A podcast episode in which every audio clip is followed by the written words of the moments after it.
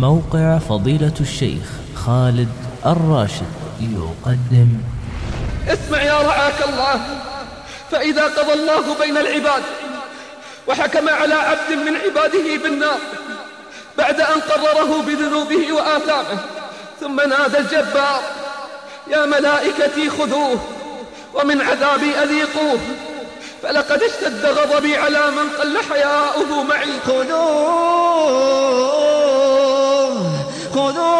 فغلوه خذوه فغلوه خذوه فغلوه.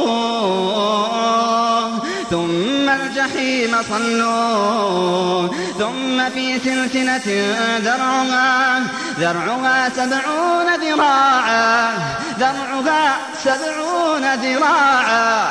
ذرعها سبعون ذراعا فاسلكوه. وقال سبحانه خذوه فاعتلوه إلى سواء الجحيم.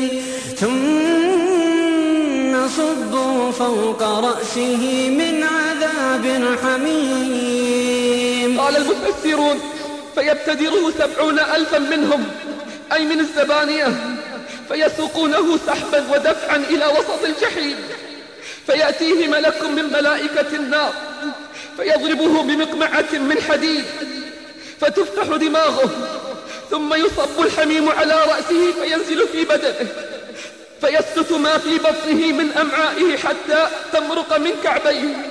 ثم يقال له على وجه التهكم والتوبيخ. ذق إنك أنت العزيز الكريم.